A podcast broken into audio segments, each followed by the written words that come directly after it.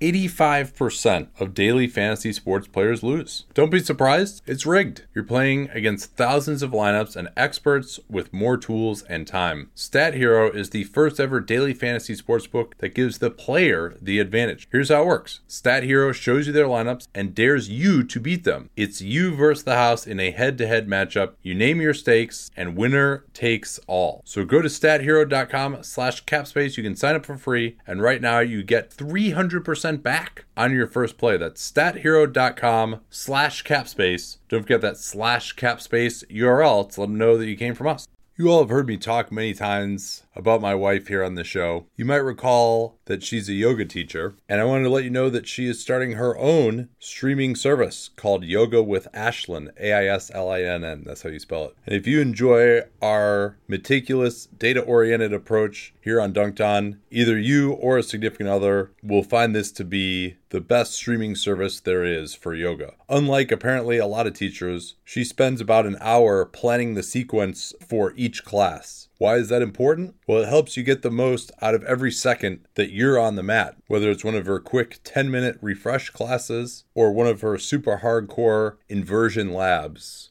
This detailed sequencing makes all the difference whether you're looking for injury prevention, getting into that really hard pose you haven't been able to master, or just getting your mind right at the end of a really hard day. She's got over 130 classes, and that library is growing at one to two classes per week. She'll even take requests from members on new classes that they like. You can search by poses, by body part if you're feeling something is tight.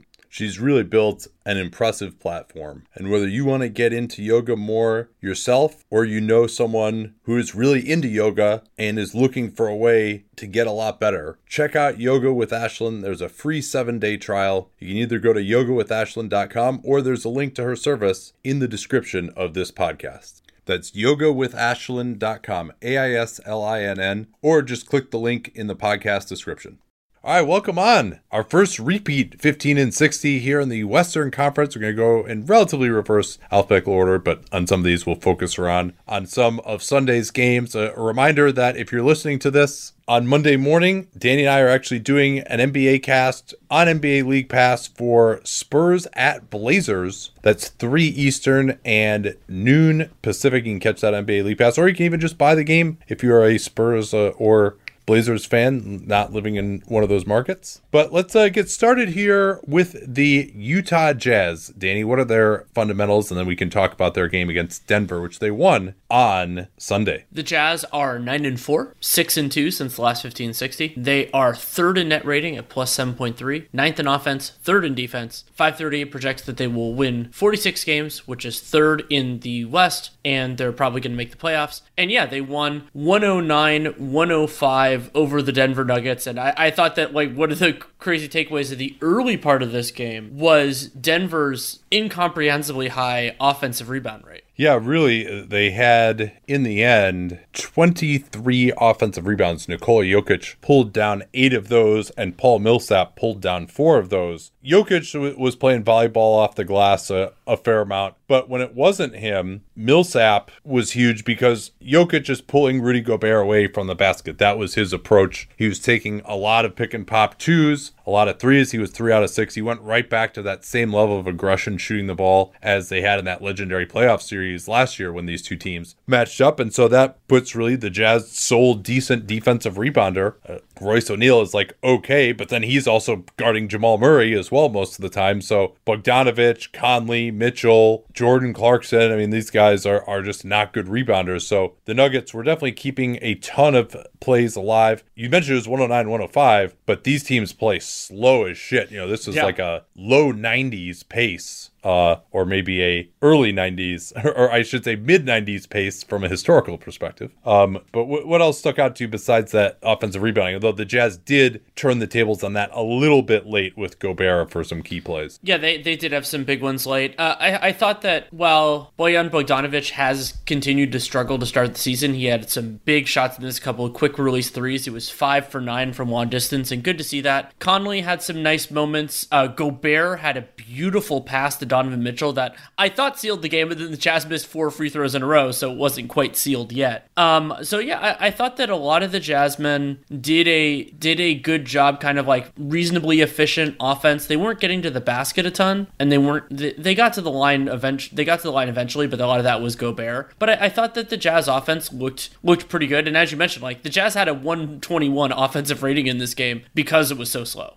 Yeah, they started 7 of 11 from 3, then cooled off, but still hit about 40%. And as we know, this is one of the best spot up shooting teams in the NBA. And that third in defense is interesting. That's something we'll probably have to lock in on a little bit more. I mean, the raw number is not amazing 106. You know, there's a bunch of teams in the 106 to 108 range. So, you know, that's something that could regress very easily. But I mean, when you watch Jamal Murray go for 24 points in the first half, you're again reminded of how limited these guys are athletically on the perimeter defensively. Yeah, and, and I thought there were times where they were lim- they really missed Joe Ingles offensively. Just the, the second unit, I relied a lot on Jordan Clarkson, but Jordan Clarkson had a productive night.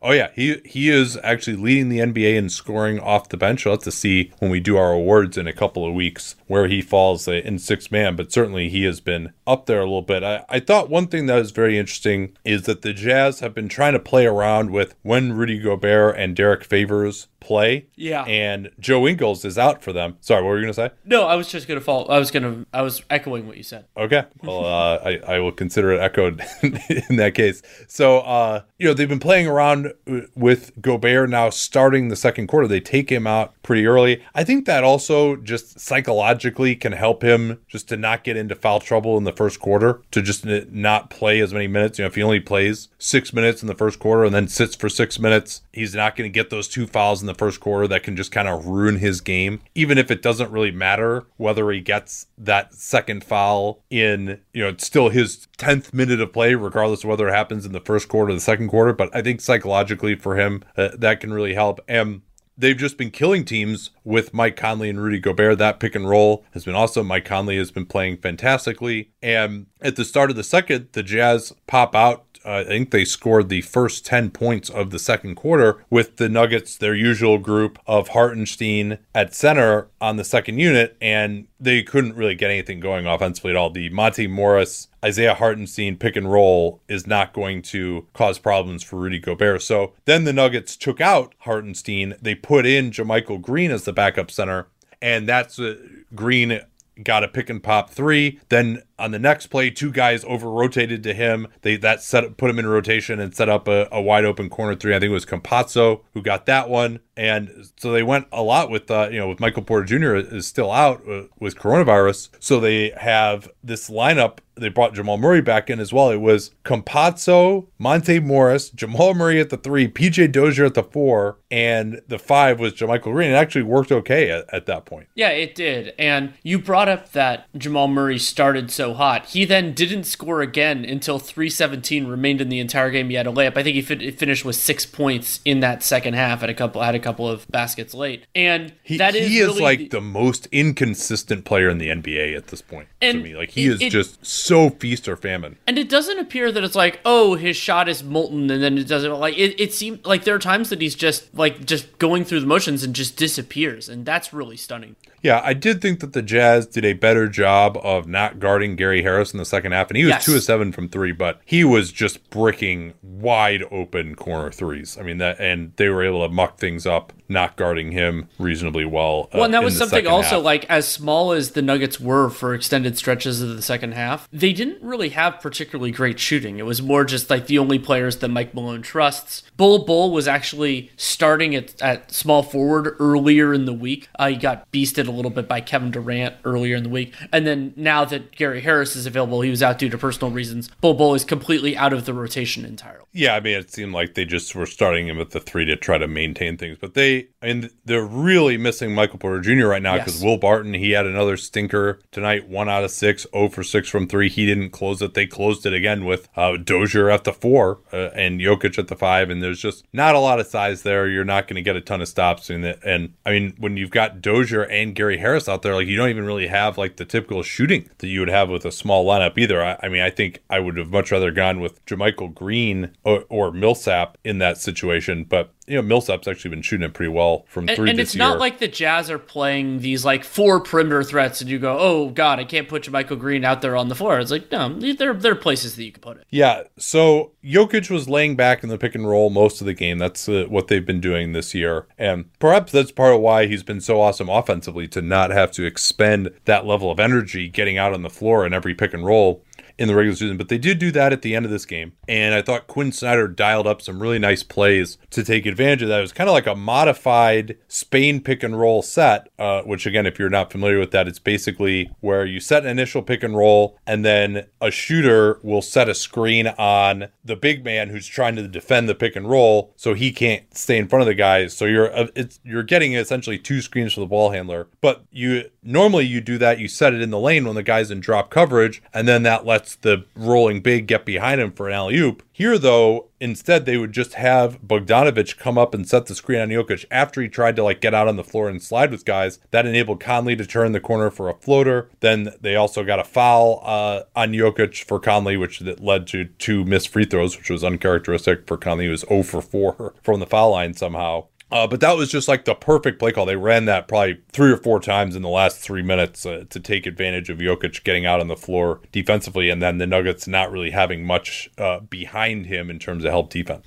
Uh, just to make sure that we get to it, Denver's stats so far for the season, they are 6 and 7 overall, 5 and 3 since last 15 60, 10th in net rating at plus 3, 4th in offense, 24th in defense. 530 projects they'll win 42 games, which is tied for 5th. In the East, probably still going to make the playoffs, though Elo is a little bit less optimistic, 61% for them. And this comes up at points every year. Last year, Denver outperformed their point differential by the most in the NBA. This year, they are underperforming it. Happen to be doing it by by more than average. It's uh, the negative 1.7 as 538 does it, which is the under most underperforming team relative to the point differential in the West, not in the NBA. The Wizards hold that title. But worth remembering that that's why you and I look a lot at, at point differential for how a team did rather than their one loss record. I, I mentioned Bol Bol got the got a couple of starts previously against the Nets and against the Warriors. Uh, really struggled getting through screens, which is a big part of why Bol Bol just doesn't play anything other than bigs in a normal circumstance. But playing the three, the Nets really took advantage of that. And then something I've been wanting to track all year, at least. But, well, yeah, but Bol Bol also he had a, a fun matchup a couple times at the rim with James Wiseman in Yeah. their Thursday game where he blocked one of Wiseman's dunks. Which I mean, you know,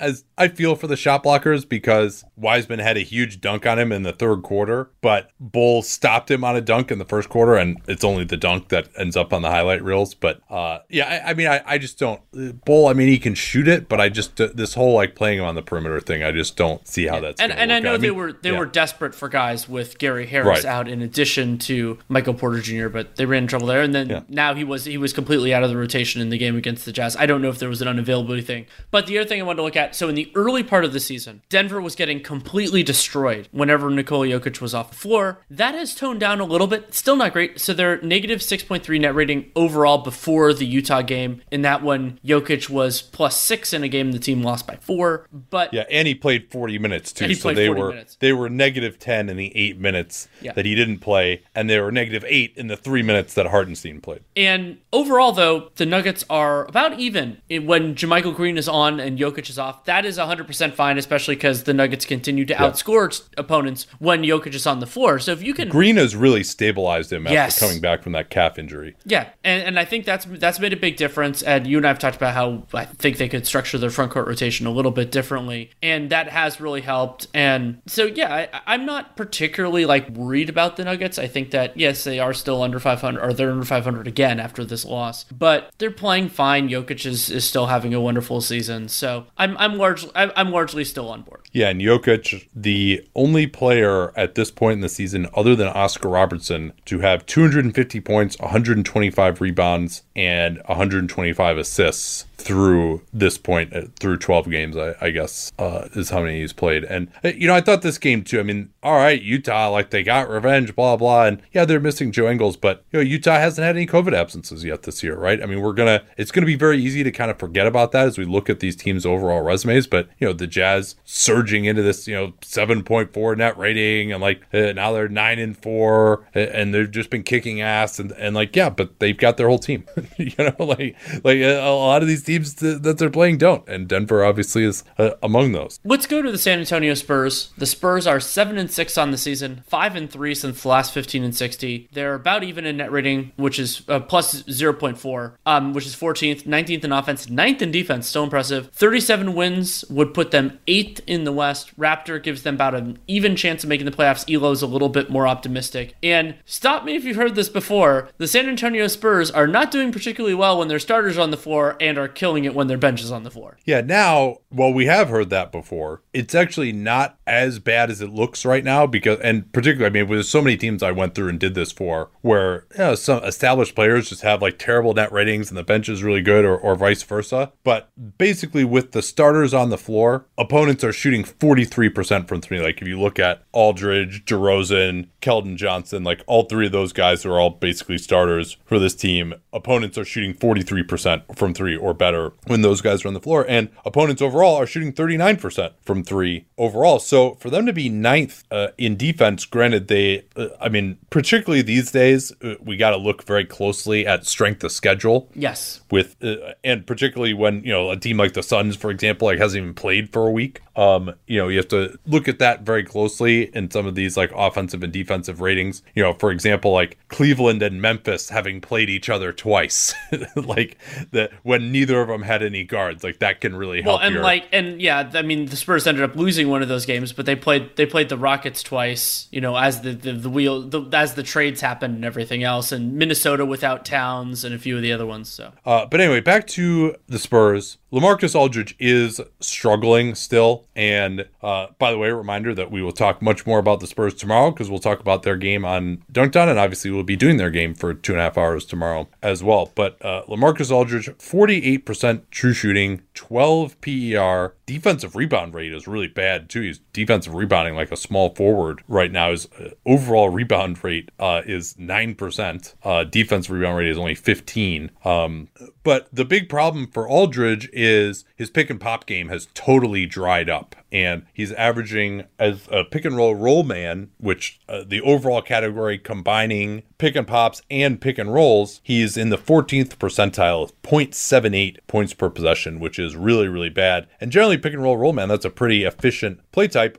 but it's a lot more efficient when you actually roll to the basket and you're shooting around the rim. Lamarcus Aldridge has attempted, uh, has gone to the pick and pop 54 times and finished the play, whereas he has rolled to the basket or slipped to the basket only six times. Wow. So basically 10% of the time he goes to the basket. Otherwise, uh, it's a pick and pop. And he just hasn't been efficient. He's only 19 out of 52 on those. He's taken a few more threes, uh, but, uh, and it's particularly ugly when he puts the ball on the floor for, to take a dribble into a jump shot out of the pick and pop like that. That he's only one out of seven. And it, that continues really. I mean, he used to be in, in Portland, one of the best pick and pop guys. He had this game back in the game one of the playoffs against OKC in 2016 that they eventually lost, where he just completely just destroyed. I think he had like 40 points, completely destroyed the Thunder in, in pick and pop, and it looked like the Thunder were going to get blown out in that series, which obviously didn't end up happening. So I mean, maybe he's just not good at pick and pop anymore. It seems pretty weird. Like his post up game, he's only finished 27 possessions out of the post, but it's actually been totally good. 0.93 points per possession there. Um,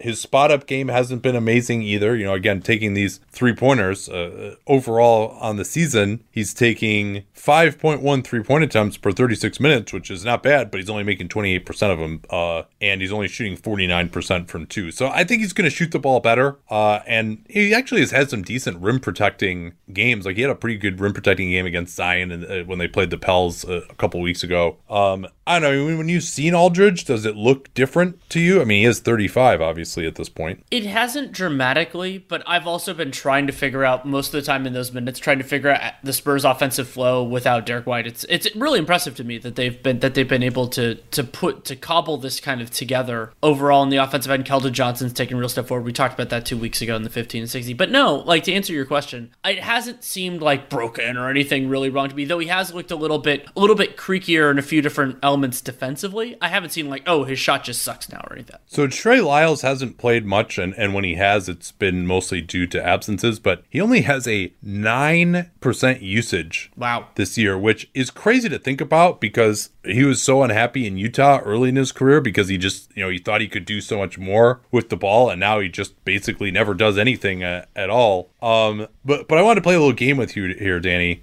How many of the players who are in the bottom 10 in usage, this is 50 minutes or more, can you name? Oof. I, I or I'll, I'll, give you five guesses. Let's see what your batting average is. We don't need to go through all 10. I'm a little bit tired. I feel like I'm going to be bad at this. Um, Uh, wait, your uh, your usage is feeling a little low yourself. uh, Hamidou Diallo.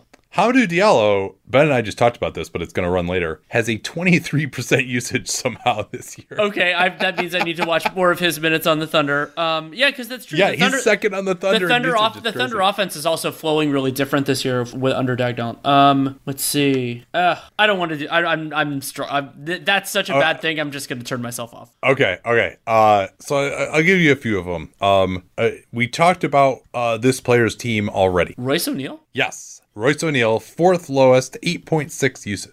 Uh, another player, the lowest, in fact, plays for our local team. It's kind of been in and out of the rotation, but he has actually started two games. Started Looney. Juan Toscano Anderson. Oh, that's right. Yeah, he he did Very, start early very exciting. When when Draymond was when Draymond was out. Yeah. And uh, I'll, I'll give you another couple, uh, couple of them here. Uh, Isaac Bonga is number two. PJ Tucker is number three. He's always uh, right up there on this Yeah. uh, quote unquote leaderboard. Uh, but a few you might not expect. Josh Green is. Uh, I'm yeah. I, I mean, he played he played a fair amount in the in the game. yeah, he's been doing nothing for the Mavs uh, uh, other than defending. And actually, his fellow Arizona alum Stanley Johnson is under 10% usage as well. He's he's actually number 11. So there's a, some somewhat surprising names uh, on here uh, as well. But it, it's kind of it's interesting to see the guys who just like are just out there like never getting any touches. Um, uh, Kevon Looney, by the way, uh, was uh, is uh, twentieth uh, in this okay. statistic, ten point nine percent use. Just so you, so someone who has plenty of usage, Patty Mills. S-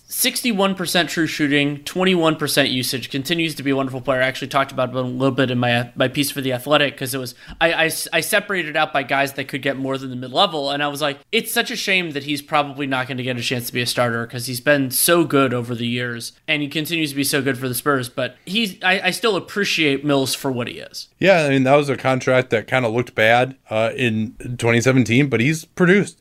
Um, and let's turn now to the Sacramento Kings five and nine after their loss to the Pels today. We'll talk about the Pels here as well in the context of this game. They are two and six in their last eight, negative 8.6 net rating is 29th in the NBA. Uh, that is the worst in the NBA non-Minnesota Timberwolves division. Somehow they actually are 10th in offense, which is better than I expected that they would be. But a putrid 30th in defense. They are projected to tie for last place in the Western Conference with 26 wins, uh, three and four percent chance at the playoffs with the two projection systems. So let's uh, let's talk about why they suck on defense. I did some digging on this before watching the. Uh, so I did it in the on Sunday morning before watching the game against Minnesota against New Orleans on Sunday, and you did end up seeing kind of getting a lot of that in in the uh, like in the context of the game. And so Sa- Sacramento, to their credit, they have done okay in terms of fouling. You know, you know, round round middle of the league, and they've they've done okay for defensive rebounding. Which, when you think about their second unit, which plays really small, is, is a little bit of a surprise. But they have some they play size on their offensive on, on their on their first unit because they're playing Marvin Bagley at the four, and they did give up. Worth noting that is before they gave up 14 offensive rebounds to the Pels on Sunday. But their effective field goal percentage is opponent effective field goal percentage is terrible, and also importantly, they're not forcing that many turnovers. Now they did force 13 on Sunday, but generally speaking, they're not doing that. And so then it becomes is the other team hitting shots, and oh boy, is the opposing team hitting shots. Yeah, they are firing away right now, really from every area on the floor. Yeah, I mean opponents are shooting about 69% around the basket. That's really that's a, a really good number for them. League Really for the average league average is usually in the 60 to 62 percent for for that by the way Yeah, opponents are opponents are shooting are shooting well from three. You expect that to regress to the mean a little bit, making making yeah what their- is that 30 38 percent 39. Yeah. 39 percent yeah sorry it's uh it's a little small on this monitor And then, um, and then also they're making a lot of floaters, almost at at, four, at 48% on floaters, which is really really really high. And so Yeah. the question, one of the questions is like, will that regress the mean? I think the three pointers, you generally assume that it will. And unless there's some sort of structural thing of you're giving up an unreasonable amount that are open or something like that. But generally speaking, it goes in that direction. And so then I got interested, and this is the type of thing that happens when you go down rabbit holes, where it's like, okay, like you think about a team with Hassan Whiteside, generally speaking, like there there are many flaws, but generally speaking, those teams can slow down opponents at the rim, and Richaun Holmes isn't bad in that respect. And so I was looking back at it, and it's like, okay, you know, I looked at each of those, I looked at the splits when those guys were on the floor, and you know, they were bad, but not horrendous. And I was like, well, how can they be basic, almost dead last in the entire league in opponent rim percentage if they're not doing badly when those two guys are on the floor? And I'm like, who else is playing center for them? And then I remembered, oh yeah, Marvin Bagley. And in 301 possessions when Bagley has been has been the center, the Kings posted a 130 defensive rating, and opponents are shooting 76% at the rim in those minutes. Yeah, not a lot of rim protection there. Um, I think the Kings have kind of realized that and changed up because they now uh, are not playing Bagley as much as the backup center. He's really playing just as a four, but that has squeezed Nemanja Bjelica completely out of the rotation at this point. And to Bagley's credit, he's had a couple of 20 point games. He's had multiple three pointers in back to back games, though he missed a critical corner three that could have tied it with under a minute left in this game against New Orleans. So at least, you know, is he looking like he's just unbelievable? No, but he's kind of, you know, he's slithering into space. He's getting on the offensive glass a little bit. He's hitting enough threes, getting a, a, few of those lefty drives for the opponent who are too dumb, like Zion Williamson, to know that he always goes left. And so he, he had a pretty good one in this Pels game, which we're going to talk about here uh, as we transition into that. Uh, and then they've got uh, with Whiteside out, rather than go with Bagley as the backup center, they went with Chimezie Metu instead, and Metu uh, got absolutely baptized by Zion Williamson with a massive lefty dunk at the end of the first quarter as the Pels got out to a, a nice lead. Uh, Whiteside, by the way, is out with a hip issue right now, and uh, also uh, Jahmi'us Ramsey has a left groin strain. He's out for a few weeks. He's their uh, second round pick, who's kind of a, a gunner type uh, shooting guard. Uh, before we forget, I'll do the I'll do the Pels stats for the season. Yeah. they're five and seven overall, one and five since the last fifteen and sixty. Twentieth in net rating, native two point eight. 18th in offense, nineteenth in defense. Thirty uh, five thirty eight projects they will win thirty four games, which is ninth in the West, and a little less than fifty percent chance of making the playoffs in both models. So this was a 128 123 Pels victory. They led it by close to double digits most of the way. Kings were got back, and I think they tied the game at one point around 115, and then uh, the Pels won on a closing kick, and there was some fouling uh, that took place late. Uh, but pretty fun game. I mean, a lot of big minutes from guys in this game. Like they're really going for it. Uh, Richaun Holmes played 42 minutes. That's uh, that's part of why how you avoid playing Marvin Bagley at center, and Metu played five. So basically, that was your entire center rotation for the Kings. De'Aaron Fox career high 43 points uh, and was plus 18 in 39 minutes and they lost by five that's insane they lost the nine minutes that he didn't play by 23 points that's completely Yeah, batshit insane Yeah, and Cory Joseph ha- had some real struggles in this game. Three fouls, one of four from the field in those in in those nine minutes. Gr three had a bank three, and and but didn't do a whole lot else while he was on the floor. And yeah, well, there was, and I believe that was a run. There was a big run late in the first when uh, it was Zion that was out there, and I think Jaxson Hayes was out there, which is how he ended up with a positive with a positive uh, plus minus in this one. Was that big run? Yeah. in in the But first. time in his career. Uh, no, but but uh, yeah, it, it was definitely a little weird to see like this Pels bench, which also has been terrible. Actually, like having some positive plus minuses. Big part of that was JJ Redick actually getting on track, not untracked, because that's not actually a word. Uh, sports writers on track with 14 points, three of five from three. Uh, Stan Van Gundy had talked about why he was shooting only 29% from three, and he said that it's because they haven't been getting him good enough looks. In contrast to Nicolo Melli, who did not play tonight and is shooting 17% from three with like multiple wide open air balls lately. But I, I can I go back to to De'Aaron Fox's game? oh, please, So yeah, was- yeah, because so they killed it in the paint, which was Yes. really interesting. Yeah, because the generally speaking, the mo for the Pels this year has been sell out to protect the basket, and the the bucket Bucks model where you don't give up many shots around the rim, ideally don't foul a ton, And, and and they're doing some of that same stuff schematically too. Like if there's a pick and roll on one side and the guy gets middle, someone's coming off the opposite side wing all the way to the nail, and they'll just give up a wide open wing three. So generally speaking, that's been the way it's gone. De'Aaron Fox scored almost all of his points in the paint. He was eight of nine in the restricted area, five of six from floater range. So if you want to add that together, that's thirteen of fifteen overall in in the paint. Fox also got to the line eight times, made six of those eight, and so that was a big, big part of his forty-three points. Also had thirteen assists in this game. Bagley, as you mentioned, was productive. A lot of that was inside the paint as well. So overall, despite that, you know what we talked about is the mo. The Kings twenty of twenty-three in the restricted area, thirteen of twenty-three from floater range. Yeah, and it was interesting too because they were just getting to the rim off the dribble. Bagley, Fox uh, did it a lot. You know, Holmes was, was you know would take a couple of dribbles out of the the pick and roll. Um, but they only had 23 assists on 47 field goals, which for a team to put up like a 125 offensive rating with assisting on below 50% of your field goals, that's pretty rare. Usually it's like passes that lead to the best shots. Uh, But in this case, they were just able to get downhill I- really well. And I think part of that was also the the Pelicans rotation really missing Lonzo Ball. So Ball is out due to knee tendonitis. He might be back within the next week or so, but he, he's he's missed some time now. And so while you and I both love watching him, Nickeil Alexander Walker hasn't been as as robust there, and and Bledsoe has been, I to to my eye, he's been a little bit hit or miss on defense so far this year. Yeah, you know, he's coming back. He, he had an eye issue where he, he missed a bunch of time. Lonzo's been out for a while now. You know, I've really liked, uh, you know, I think Lonzo's probably better than Alexander Walker defensively, but uh,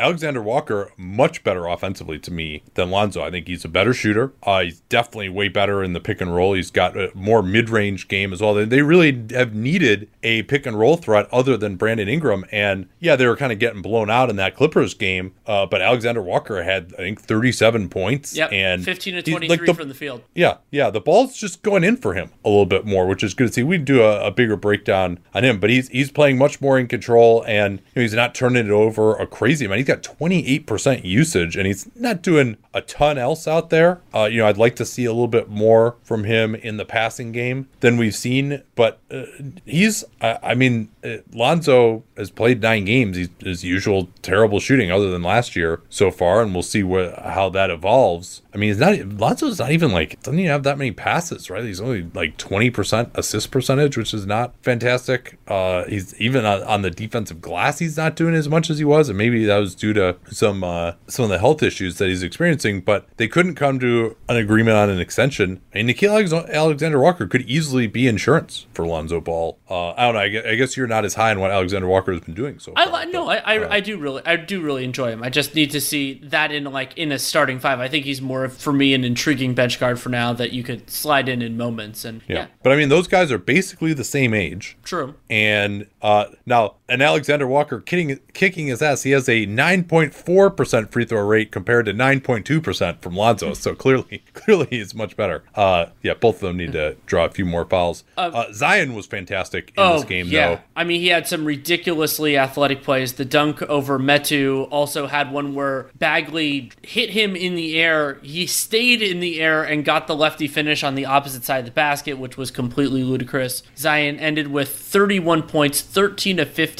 from the field, 5 of 5 from the line. Also had 6 rebounds and was a game high plus 4. I'm sorry, not a game high plus 14, a team high plus 14 because as you mentioned, De'Aaron Fox it had an even stronger plus minus in a losing effort. Well, and I liked the way that they were using him. He really got going towards the end of the first quarter, uh, just going one on one from the top of the key against guys like Bagley and Richaun Holmes. And he had one play where he just is doing the move that everyone's doing now, which is basically like the, the guy is on you, you pick up your dribble, lower your shoulder, maybe give him a little bit of a forearm, uh, knock him backwards, and then take your extra step in kind of a mini Euro step while the guy's knocked backward and lay it in. Like everyone is doing that move like crazy now. You know, Harden, I think, was one of the first guys to do it, Manu, but you know, it's not necessarily a Euro step. It's more like kind of a shove and then Euro step, uh, just taking advantage of the fact that, you know, you kind of have an extra step now, which you didn't have through all of NBA history, and so guys uh, have figured that out.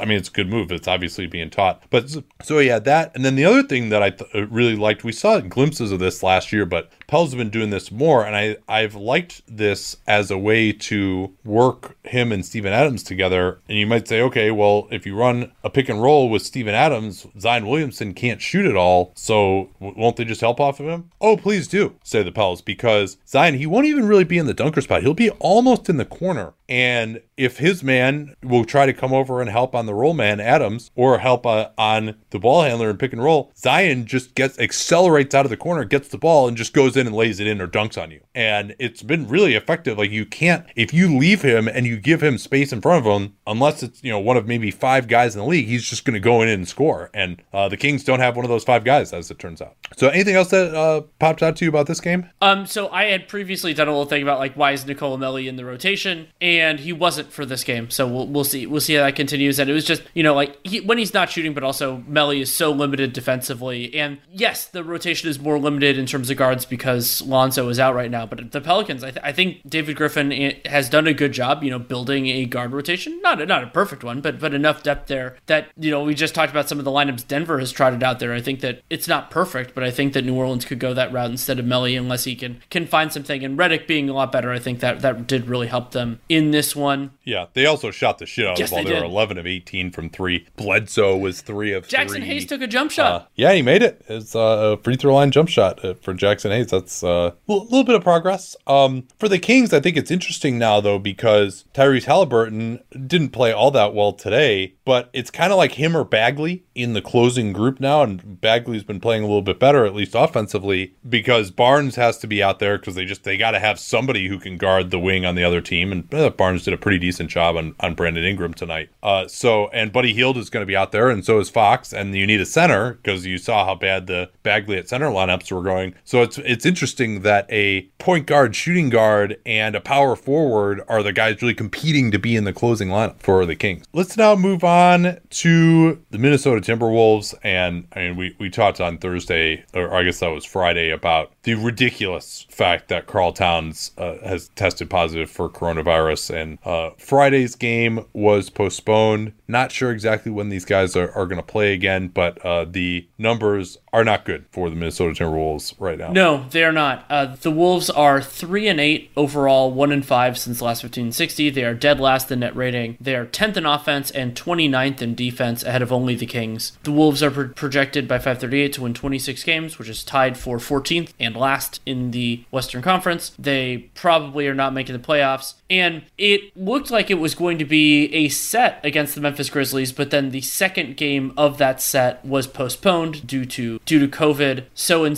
instead, it was it was only a one game a one game one, and that was really disappointing for Minnesota because it looked like the Wolves had it controlled at the end of the third, but then a 30, 38 to 17 fourth quarter for the Grizzlies, who remember were playing without Ja Morant in this game, got Memphis the big win. It was a 14 0 run to start the fourth uh, with bench lineups, including a couple big threes from Grayson Allen. And so for Minnesota, it's like, you know, you have Karl Towns available, playing well, to, and, you know, Beasley was hot early. D'Angelo Russell had a relatively efficient game. To not come away with the W was just crushed. Yeah, I mean, considering that this was, you know, Ja Morant has returned. We'll talk about that in a second with the Grizz, but uh, it was, I mean, Minnesota had really close to their full team in that game. It is a little concerning to me too, by the way, that the Grizz uh, had to have their game canceled and Jonas Valanciunas is in the health and safety protocols, and he and Karl Towns were guarding each other on Wednesday, and Towns I think tested positive on Thursday, so uh, might have been infectious on Wednesday. Well, and then and now Valanciunas has it. Could be coincidence, but also could be that he transmitted well, it to him during and the game. And also concerning is that Memphis played again between between that they had a game that was postponed, but then they played on Saturday.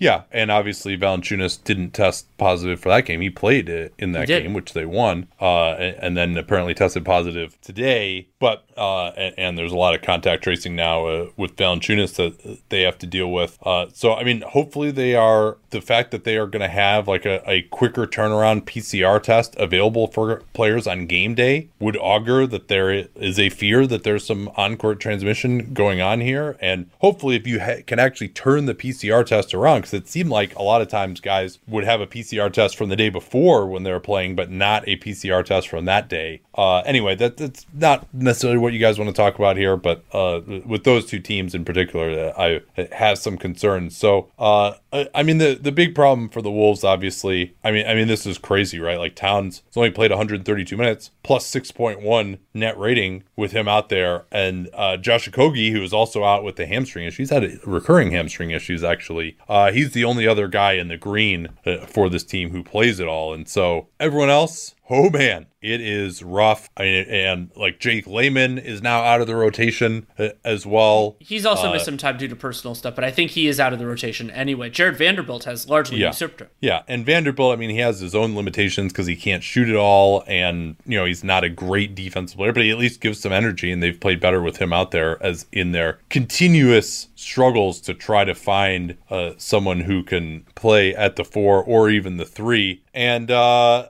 Ed Davis has started some games. He has a negative 27 net rating, 111 minutes. And I mean, D'Angelo Russell, again, I mean, we are seeing what happens when you have a D'Angelo Russell led offense and not much else and a D'Angelo Russell led defense uh, as well. But I mean, they are actually better offensively when he's off the floor. Uh, only 103.2, which is basically like dead last offense. And I mean, this is supposed to be an offensive team. Like that was how they were going to succeed. And then uh, the defensive rating when he's on the floor is uh, 121. Ugh. And when he's off the floor, it is 99. So they are 22 points per 100 worse when he's on the floor. And yes, that is flukish. That's not going to continue all year. But when you consider that his backup uh, is Ricky Rubio, who has had his own struggles uh, defensively. And, or, or and it is worth noting, like overall. Russell's largely playing against opposing starters. They're more capable offensively and all that, and it's not all his fault. But yeah, that is that is not yeah. exactly thrilling. No, and it's just Jarrett Culver. You know, he played ten minutes in this game. He's uh, they've tried him out at the four. He hasn't really been the solution. I mean, uh, Beasley has been one of their better guys. I think he's kind of been what they were hoping to get. Uh, Malik Beasley's stats right now: fifty-seven percent true shooting, twenty-four percent usage, not turning the ball over. Like he's been totally solid offensively. He's shooting 39% from three uh, and getting them up there pretty good, 7.6 per 36 minutes. So he's been what they've wanted as the starting two. You've also got Anthony Edwards out there. He's shooting 38% from the field, uh, 27% from three. They're just, there's, they can't find reliable shooting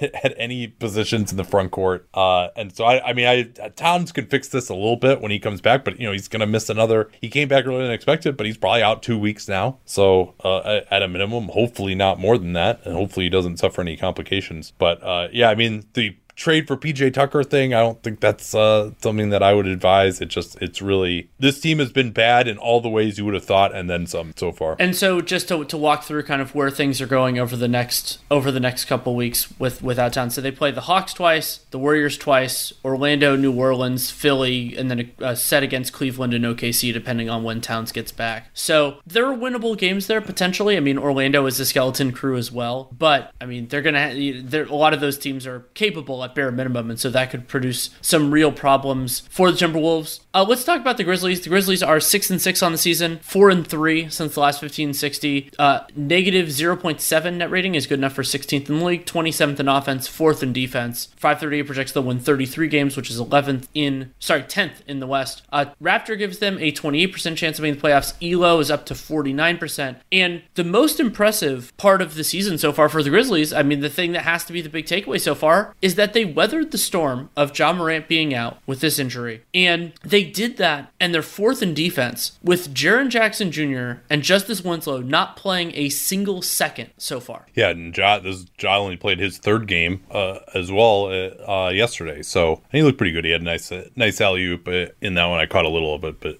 not that much. But yeah, I mean, I, I don't think that we saw. I saw this as kind of like an average defensive group. I would say. And, you know, without Winslow, who was supposed to be a stalwart uh, for them, you know, maybe you can actually say that not having Jaren Jackson Jr., given what he did defensively last year, probably actually helps them a little bit. And, you know, they just have a lot of kind of steady guys who aren't going to make mistakes, who can force some turnover a little bit. You know, Kyle Anderson remains a perpetually underrated player defensively. And he's also actually starting to shoot the ball. He had two threes in a row over Hernangomez in that big comeback that they had against the Wolves uh, in the fourth quarter on Wednesday. But uh, anything else that sticks out to you about this defensive performance? Yeah, the Grizzlies are forcing a lot of turnovers. The third highest opponent uh, turnover rate in the NBA, 16.7%. Not a huge surprise with or without Jaren that they're below average in fouls and defensive rebounding. Defensive rebounding is a flaw we talked about a lot last year. But forcing turnovers and opponent effective field goal percentage, and the Grizzlies, to Taylor Jenkins and the coaching staff's credit, a big part of that is opponents are taking shots in the quote unquote right places if you're a defensive team. They're lowish at the rim, lowish from three, and the fourth highest mid range frequency. And so that part can continue. I think that Memphis is getting a little bit of good fortune on opponent threes, ninth worst, and around the rim. But remember, Memphis opponents didn't shoot particularly well in the restricted area last year. So maybe some of that will continue. And so I, I think that it's somewhat sustainable. I mean, I don't think that they're going to be the fourth best defense throughout the year, but they also don't have to be to win games now that Ja's back. And just as another note, uh, kind of unrelated to the defense, it is, of course, unambiguously positive that they beat the Sixers. And so they won Ja Morant's return game 106 104. But that was the Sixers without Joel Embiid. So it's not quite the same team. Yeah, the Sixers, uh, I don't think, I think they've only lost one game with Joel Embiid, actually. And that was that uh, one where they basically had nobody else available against the Hawks last week. Uh, but so yeah, fourth in defense, I would expect that that's going to come down. Part of that is because Jaren and Ja probably aren't as good defensively as the people who've replaced them. Uh, but also, I think that 27th in offense will get a lot better now that Morant is back, and they're shooting 33% from three as a team, which is pretty bad. Uh, and like Tyus Jones has just completely forgotten how to shoot. He he at least is avoiding turning the ball over, uh, which uh, helps a lot. But he's also not incredibly aggressive. But you know he's a, a nice fit with De'Anthony Melton, who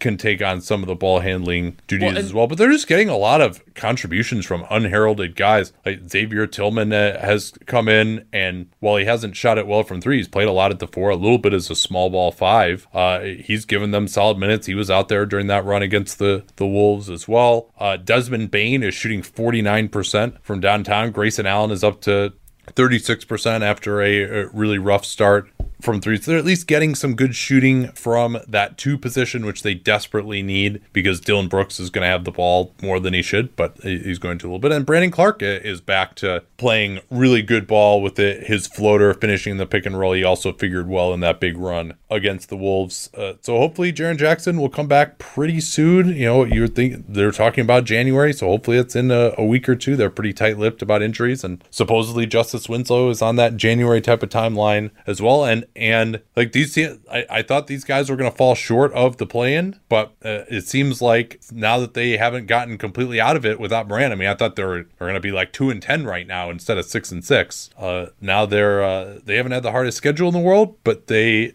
will be getting some troops back to weather, and I think this this group can play 500 ish ball when they're fully healthy. And I think I think they've been well coached. I think that the Taylor Jenkins has done a nice job for them overall, and in some of it might be you know a little bit of shooting luck, but I think he's done well. Uh, let's go to the Portland Trailblazers. The Blazers are eight and five on the season, five and three since the last 1560. Plus one net rating is 13th in the league. Six. Yeah, how did we skip all these? Uh, we were already up there talking about talking about the Pels, and I think you just kind of started moving up. Anyway, um. Oh yeah. okay. Yeah. The the P's yes. the P's are. Uh, are we're, we're, we're, getting there now. Um. So the okay. the Blazers are sixth in offense, 26th in defense. 538 projects them to win 40 games, which would be seventh in the West. That would be that kind of the front, the top seed that is still in the play-ins. Um, Raptor 73% chance of making the playoffs. Elo 61, and we do not yet have a timeline, but CJ McCollum has a left foot sprain, so that's going to be a that's going to be a big challenge for the Blazers to to manage the you know we, we were talking about him as one of the most as like a likely All Star this year, and he's going to miss some time. Now they have players who can step in. Gary Trent Jr. has been, I would argue, drastically underutilized this year. So depending on how Terry Stotts wants to run this, they're probably going to give more time to Anfernee Simons. We'll see how that works out. But remember that the Blazers are also for a much longer period of time out with or without Jusuf Nurkic because he's going to miss about two months yeah, with that uh, wrist injury, and uh, Enes Kanter did respond with five blocks. That's got to be a career high for him uh, in 29 minutes uh, against the Hawks somehow. Uh, but uh, and he had his usual six offensive rebounds uh, in a, a starting role. yeah, McCollum actually played 19 minutes in the first half and had 16 points. He played after the play in question where he sprained his foot and was a further four of seven from three. He's just been absolutely lighting it up from downtown. I can't remember who it was that came down on his foot for the Hawks. But as he, he landed after a shot, someone just landed on his foot and basically it looked like, you know, kind of like collapsed his arch maybe or something. So, but he was, was able to continue. So my hope is that it's not going to be like a incredibly long absence for him. I mean, it, it definitely looked pretty ugly. Uh, Dame Lillard in their game against the Hawks goes 43 minutes, played the entire second half as a result and, and had 36 points. He was plus 18. They started Simons in the second half, and I hope they don't do that. I hope they just start Gary Trent, uh, you know, rather than this. Oh, we got to keep the bench going. And Trent was awesome with the 18 points as well, seven of 14, four of eight from three. He's just such a reliable shooter, and he also really caused a, a lot of problems for Trae Young. The combination of him and Derrick Jones Jr. really bottled up Trae Young. He had 26 points, but it took him seven to 23 from the field. And I thought it was interesting that they actually were just playing a normal drop coverage on Trae Young, and Trae is struggling from three. He was one out of nine in this game, so maybe you, you don't need to uh, blitz Trae Young and open up all this other stuff anymore until he starts shooting it better. But their their conservative defense worked pretty well uh, against the Hawks. Um, uh, who also, yeah. And we wondered it, what it, Terry Stotts was going to do in terms of their center rotation now that Nurkic is out. And the game one response was definitely fascinating. So Kanter started and played 29 minutes. To your dis- to your disappointment, this is not Enes Kanter's career high in terms of blocks. He actually did that last year with the Celtics. He had six blocks in a game against the Hornets. Uh, that is disappointing. but Kanter started, played 29 minutes. Harry Giles, who we expected to, to, to get the lion's share of the minutes that basically that that Kanter vacated, he only played 11, and instead, in the late part of the first and third, Terry Stotts went to a lineup with no traditional center. It was Lillard and then either CJ or Simons, because that was McCollum had been hurt by that point. Derrick Jones Jr., Robert Covington, and Carmelo Anthony. So I guess you would, I mean, you could go define the center a lot of different ways. Yeah, Co- Covington would probably be the the center yeah. in that alignment, and, I think, as, as probably the best rim protector of that group. Yeah, and so they, they can go, you can go to that in limited, unlimited stretches, but I, I wonder where Stotts is going to go long term, and you know it's the downside of, of having some roster spots on guys that you're that aren't aren't figuring heavily. But I think Giles can step up and play a large role. So Rodney Hood is having a massive struggle this year, coming back from the torn Achilles. He was one out of six in this game. And overall, he's at 25% true shooting. And from downtown, Hood is uh, 4 of 16, 25%. But he's 3 of 20 on twos. Yeah, 15%. And so it yeah. really seems like, you know, clearly there was a agreement when they re-signed him that they would bring him back for a, another year and pay him a little bit more. Uh, and they followed through on that. But, I mean, it, it really seems very unlikely to me that he's going to be able to contribute at a rotation type of level. And Anfernee Simons is struggling just as badly as he is at this point as well. I mean, Simons at least was hitting threes off the dribble last year. He's not even really doing that now. Simons is shooting 30% from the field and 27% well, from two at this point. So, I mean, you got to start Gary Trent and just get him out there for 35, 36 minutes a game during this period when CJ is going to be out. Uh, you know, Harry Giles, I thought looked really good. Same. And and now Kanter, he did have the five blocks. I mean, you can't complain. He was plus 16 in this one, but he's actually like Giles is finally starting to show the explosiveness that made him so intriguing to people as a prospect. You know, when he was a junior in high school, he missed his entire senior year in high school and, you know, missed that whole first year with the Kings and ended up having his rookie option decline with the Kings. He wasn't working that hard and he's gotten himself into phenomenal shape. He's actually really mobile. He's getting up there, blocking shots in the air. Like he looks like a totally different player defensively. And so that's really nice to see from him. I think he can really uh, contribute totally well as at least a backup center. And it might get to a point where defensively I might call for him to supplant Kanter, although that's obviously not going to happen on a Neil Olshey GM'd basketball team. Um, one other note, it isn't really his role right now, but Anfernee Simons is 10th on the Blazers in assist percentage behind such illustrious players as Gary Trent and Robert Covington. He's just, that's just not his role. He's basically just, just a shooter and he's shooting for, for it has 44% true shooting right now. Yeah. I mean, it also might be nice if Robert Covington made a shot at some point. He's 43% true shooting as well. He was one out of 13 in this game against the Hawks. So, I mean, you assume that he, he runs, he's kind of like Danny Green like, and that he runs hot and cold, although he doesn't quite have the track record as a shooter that Green does. Uh, and But nonetheless, they still have managed to be sixth in offense, but they've done that with incredible, probably unsustainable heroics from CJ, particularly unsustainable because he may not be playing for a little bit here. But the Blazers looking totally fine. And it's just a shame that Nurkic now, you know, that was really the hope for them was that he could get back to being, you know, kind of this sub all star level of guy that he was in 18 19. And now that's that progress has been retarded as well. Why don't we move to the 7 and 4 Suns? Two and three since the last 15 and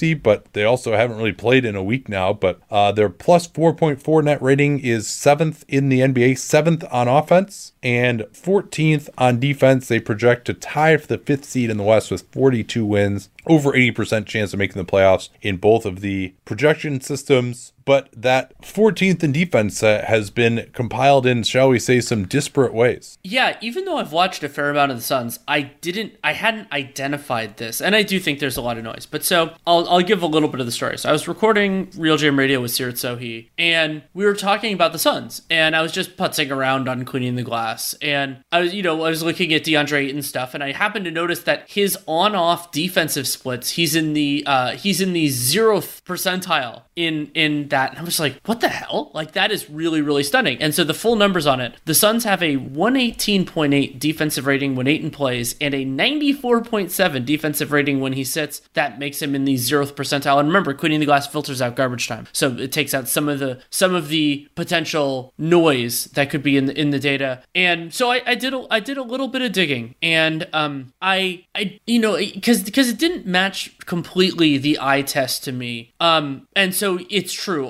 Like part of that is opponents are shooting really well, you know, in those circumstances. Like especially if you want to go to like what they're the starting five of CP, Booker, Bridges, Crowder, and Ayton. Opponents are shooting seventy one percent from the corners, fifty percent from mid range. Like those things are going to tone down. Um, they've also been really bad in transition defense. I think that that Ayton is partially to blame there. He sometimes can get caught. Um, but the part of it that I do think is concerning and could potentially continue is shot locations. That is something you and I like to look at. And opponents are getting to the rim a lot and about average from floater range. So, like, if, if teams are getting a lot of shots around the rim, generally speaking, those are going to go in at a reasonable rate. And the Suns aren't forcing turnovers, which is a huge problem. Yeah, you would think with Chris Paul and Mikal Bridges, they could force a few more turnovers, but they do, of course, play a, a pretty conservative defensive style. So, yeah, I mean, it's not like, you know, Dario Saric, you're like, oh, the eye test uh, shows that there shouldn't be this split. Yeah, the eye test is that like Dario Saric is six foot eight and he can't jump and he's playing center. like you wouldn't expect them to defend that way. So, uh, I mean, is there like how on earth opponents are only shooting 58% in the restricted area uh, with Ayton off the floor, given who the other options are, is really a surprise to me. It, it is to me too. And it's also really stunning that the non Ayton lineups have been fantastic on the defensive glass. Opponents are only getting 17.5% of their misses. That is really, really low. And those groups are forcing turnovers. That's not a huge surprise. Jevon Carter, a few other guys, and and Bridges is in both of these lineups. You know, they're a lot like the Suns don't have like a, a necessarily a, a first team and a second team. Depends on on how they're going to do it. But I, I just thought that was absolutely fascinating. We're a small enough sample now. The Suns have only played 11 games that I'm not like, oh, you know, the Suns starting five sucks or anything silly like that. The Suns are doing well. They're going to be a good team team. But I just found it interesting. Yeah, I, I mean, I think they're.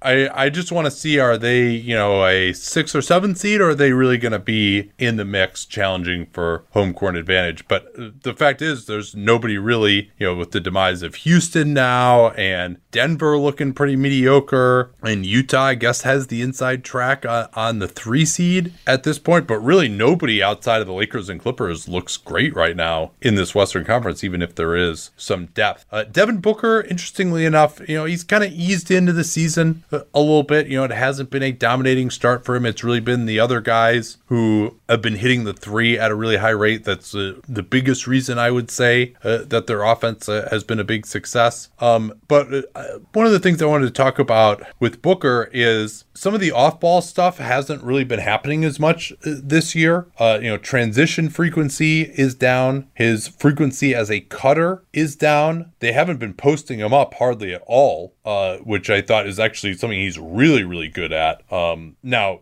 not to say that he's having a bad season and like the lineups with him on the floor and Paul off have absolutely dominated, uh, but it's really been more pick and roll, more ISO, more handoff, a little bit more spot up. So that's not uh, self created, but it does seem like what made him take the next step last year was being able to get plays in the flow of the offense and, you know, I thought Ricky Rubio was a big part of that, particularly the way he would hit the ball ahead and encourage cutting and movement off the ball. And Chris Paul isn't, he'll find you, but he's also not that kind of guy. Like, there isn't a flow. Like, Chris Paul will dribble the air out of the ball a little bit, and he wants to find guys, but find them on his own time and his own rhythm and know where guys are going to be. Whereas Rubio, he'll push the ball up and encourages guys to run with him and to make more random cuts. That's not, not that Paul is a bad passer, but I do think that Rubio added that more free willing aspect to their offense last year that they haven't necessarily rediscovered. They also have Cam Payne out uh, with a uh, sprained ankle right now. Hopefully, he'll be able to recover uh, while they're on this hiatus here. And then, what about Chris Paul? How has his game changed now in Phoenix, if at all? He's doing a little bit more in isolation, a little bit less in pick and roll, and so far the the his pick and roll scoring has actually been dramatically less effective this year. He was at at about a little bit under 1.1 per possession last year there, and now this year 0.8, a 0.824 if you want to get really specific. And isolation has been pretty similar, a little bit worse. And remember, we're in the small sample size, so like his percentile is way worse, but that's just because of how things work over the course of the season. So, you know, I, I think that we wondered how the shift was going to be from Oklahoma City for CP, and it seems like he's playing a little, he's playing Chris Paul ball. It just hasn't worked as well so far. And it's early. I'm not particularly.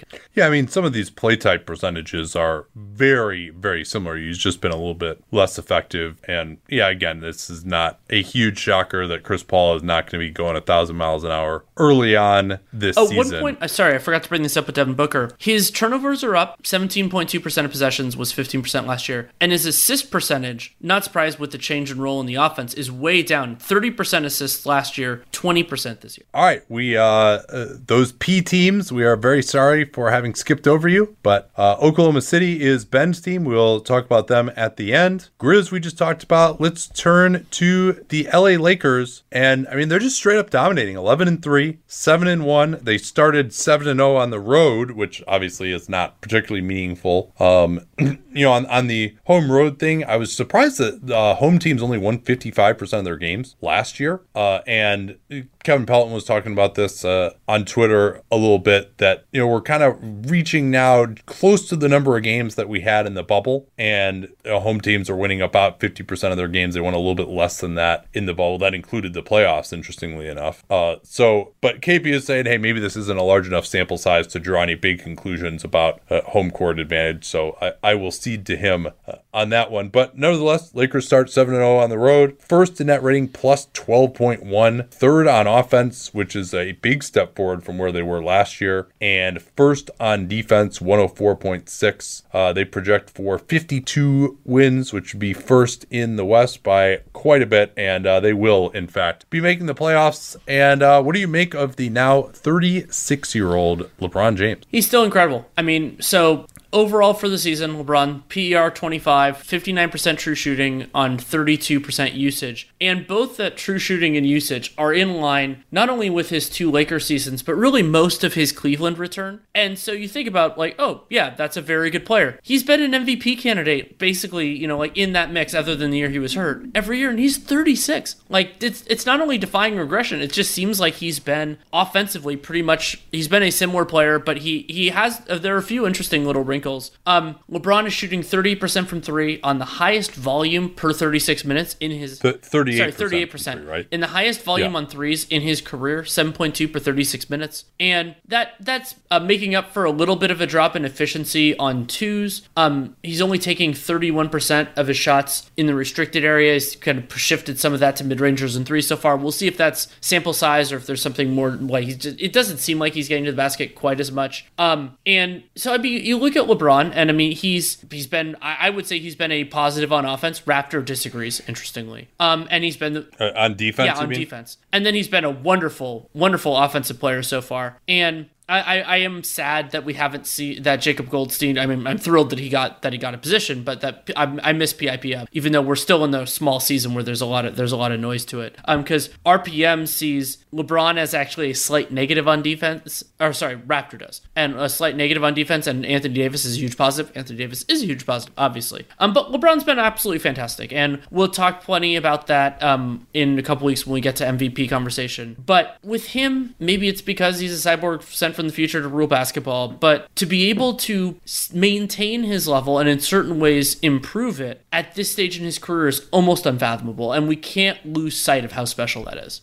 Yeah, a couple other interesting notes uh, about these guys. There's new starting lineup. It, there is some skepticism, including in these quarters, that starting Dennis Schroeder was the right move, but their starting lineup has absolutely dominated. I think they have like a plus 30 net rating right now with Schroeder, KCP, who missed a little bit of time. That actually, when they had one of their lulls, was when KCP was out. LeBron, AD, and Marc Gasol. You know, they, that's just it's humming really well. The Lakers actually are protecting the rim even better than they were a year ago ago, you know, Gasol isn't going to sky for shot blocking, but I think he's actually a better rim protector, certainly than JaVale McGee, and probably also than Dwight Howard, just in terms of his smarts and positioning and his kind of uh, fat guy bodying of guys who go in uh, without fouling. Dennis Schroeder has already drawn eight charges, and Montrezl Harrell has drawn nine already, or offensive fouls, and not necessarily charges. But uh, that's pretty good. Those guys are giving their bodies up. Uh, neither of them are great defensive players, but Schroeder has played to good reviews as far as his ability to pressure the ball full court. That's something that was talked about when he was a prospect, when he was compared to Rajon Rondo, but not something that he's really been doing, but now uh, has picked that up in the defensive culture that is the LA Lakers. And uh, you know, Steve Kerr uh, gave an interview today talking about them. They play the Warriors and Lakers play tomorrow on Martin Luther King Day, and he compared them to the way the Warriors were in the 73 win season, where they'd won one already, but they weren't exhausted from being in it every year. And these guys are just so smart and so together that, I mean, most of these teams just don't have a chance against them uh, on a nightly basis. It's something I think we expected to see, but it's still, I think, a, a real positive for the Lakers. While Marcus Gasol is starting, Montrezl Harrell is playing more regular season minutes. Harrell's up to 340 for the season, Gasol 276. And Harrell's been incredibly productive offensively 65% true shooting, 21% usage, really occupying that role very well. Schroeder hasn't been particularly efficient so far. He's at 45% on his twos, 51% true shooting overall. And I want to, you know, I think I want a larger sample and just kind of to get some of the on, on pull up threes versus catch and shoot and all that kind of stuff. I want those, I want there to be a larger, a larger base to get into some of that. But overall, the Lakers have just been absolute world beaters so far. And I mean, I yeah, I, I mean, I don't see other than the Clippers, I don't even see a team that can take them beyond five games right now in the West. I agree. Uh, and that and, could and change remember, like they're not this is- playing their best yeah. lineups right now very often. Like they, they don't have to. Yeah. Yeah. And now uh, sometimes that can backfire because uh, I think, particularly for this team, when you have all these combinations and you have guys that like Harrell, who I suspect may not be as effective in the playoffs, that you kind of want that playoff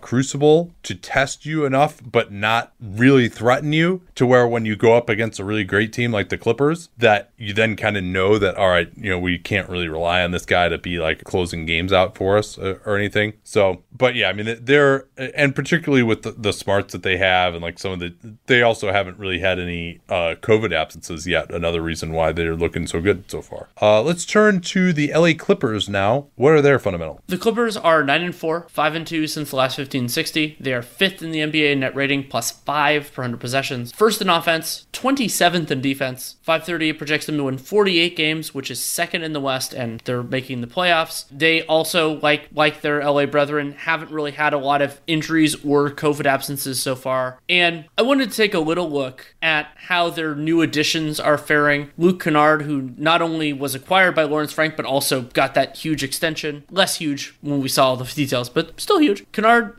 Yeah, 12, 12 million a year. that's pretty big. Um, Kennard, 11 PER, 61% sorry, 64% true shooting on 15% usage. And for Kennard, his efficiency is crazy high, but the usage and assist rate are the lowest of his career. And you could think about the role that Kennard most often had in Detroit, but we also wondered exactly where Kennard was going to fit in for these Clippers because they do have a need for a player who is a kind of a lower usage shooter in their starting five. And then they could also use some creation, especially if there is a post Lou Williams world, which is probably not this season for the Clippers, you know, at some point in the future. Ideally, Kennard could fill that role too. And so far, it's been more the, the lower usage one. He's shooting 50% on threes, but only taking 4.8 per 36 minutes, which is the lowest three point frequency of his career, too. I would say mostly because Kennard just doesn't have the ball in his hands. Yeah, and it, he's not really, he's always kind of not really wanted to be uh, that three point specialist. But I'll tell you who has been a fucking awesome three point is Paul George. 52% from three on 8.6 three point attempts per 36 minutes. I mean, that's that's a very high number, by the way. I mean, the, the highest guys in the league will be like 10 or 11 or so. So that is a ton of threes. He's shooting better from three than from two, where he's still fine at 49%. And then Kawhi Leonard also has really found the touch from three lately. He's 43%. I mean, these guys are just shooting the shit out of the ball overall. Nick Batum is 43%. Pat Beverley is 44%. You mentioned Kennard at 50%. Lou Williams, 39%. Reggie Jackson is 41%. Marcus Morris has been back for five games. He's 48%. Like, this has just been an absolutely ridiculous shooting team uh, from the outside. Uh, and overall, they are number one in the NBA, shooting 44% from downtown. Absolutely incredible. And and back to Kennard briefly. Clippers at Sorry, I I, I got no, distracted. The, there, the, I mean, there's a lot. There's a lot there. Um, but so you think about Kennard, and really his role is going to be can he can he juice the offense? And in some cases, not even juice it. Just be you know be a cog in the machine. The Clippers have a 119 offensive rating in his minutes, which is great. Defense has largely been a disaster. I don't really put that at Kennard's feet. He's a guard. It's not really that big a deal. And interestingly, the most the most used lineup for him so far has been Beverley, Kennard, Batum, Paul George, and Ibaka. But a lot of the other ones are bench heavier. None of them have been particularly high use, and some of that's just as Doc Rivers is trying to figure out the rotations. The other high profile addition, Serge Ibaka, I would say this has largely been kind of in line with what we expected. 17 PER, 59% true shooting on 20% usage. Highest block rate since his final year in OKC, but, you know, broadly in line, and a lower steal rate. Uh, I think there's still time for that to normalize. He's playing about 25 minutes starting every game. And notably, this is part of the reason why I was so high on the Clippers. They have a plus 11 net rating when Ibaka's on the floor, and a lot of that is their best lineups when everybody's available. You concerned about their defense being, uh, they moved up, they had a nice win over the Pacers today, so they've moved up now to 24th. Uh, the Clippers, they're the one team whose stats are uh, out, out of date here because it just updated here with that, that Pacers game. They completely throttled the Pacers without Miles Turner today. Uh, but,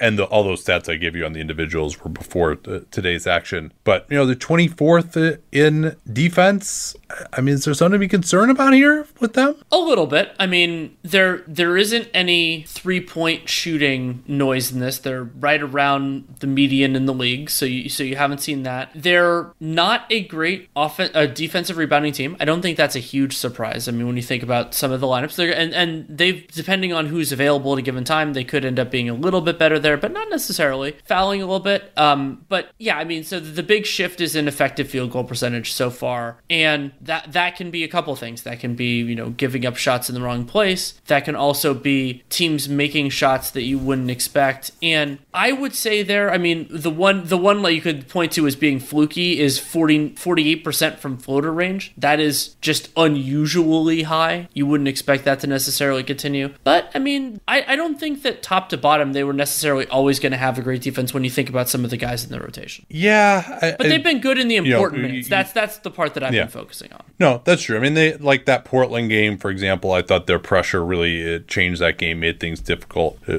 for Lillard and CJ. Uh, it, their location e field goal percentage, you know, what you would expect teams to be shooting based on the shots that they're giving up is a little bit better. That's 12th in the NBA. And Ty Lue doesn't really have a record of being a good defensive coach. Uh, like his Cleveland teams, yeah, part of that is just the personnel that he's playing. Like Ty Lue, and I think this is the right approach. Like he goes all offense. And some of these groups that he's playing, I mean, he's playing, you know, Reggie Jackson and Kennard and Lou Williams. Uh, how is their defense with like the main guys on the floor? I think that that's like my bigger concern because you're not going to be playing playing all three of those guys together in the playoffs. If we want to look just at the minutes when Kawhi and Paul George have been on the floor, 105.4 defensive rating, that's 83rd percentile. The the starting five that that they've been using a lot of this year, so that's with Batum in there, 97.5 defensive rating.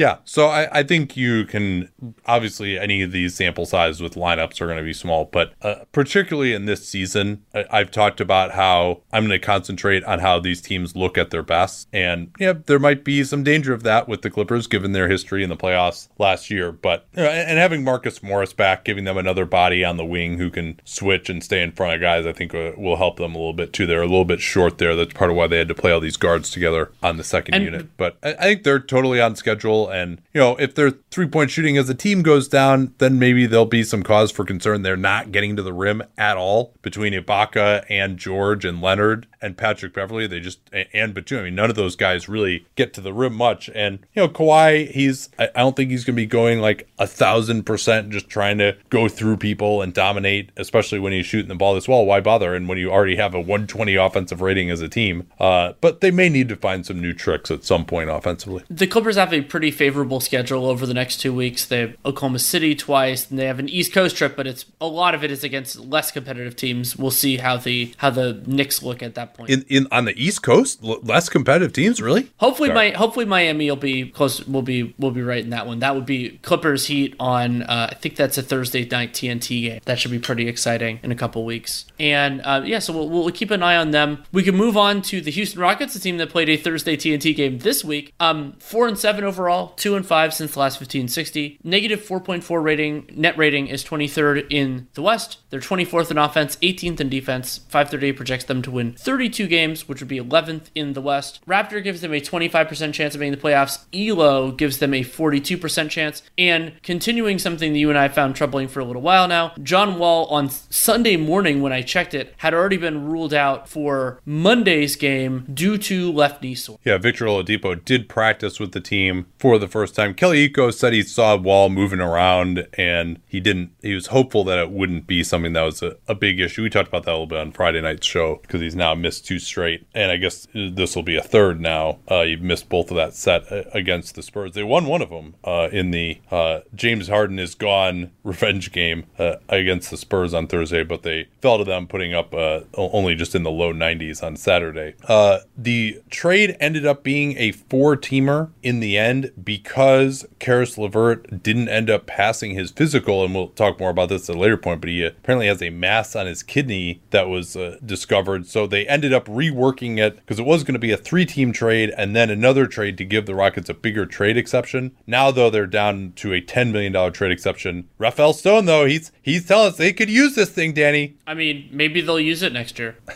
That's possible. Or that I mean, they I think more likely what they'll do is they'll make a trade, take someone into that trade exception, and then create a new one uh, by sending someone out. So they're I mean they're not going to take on enough salary to go into the tax this year, obviously. Um, let's talk about John Wall though, and very interesting season so far for him.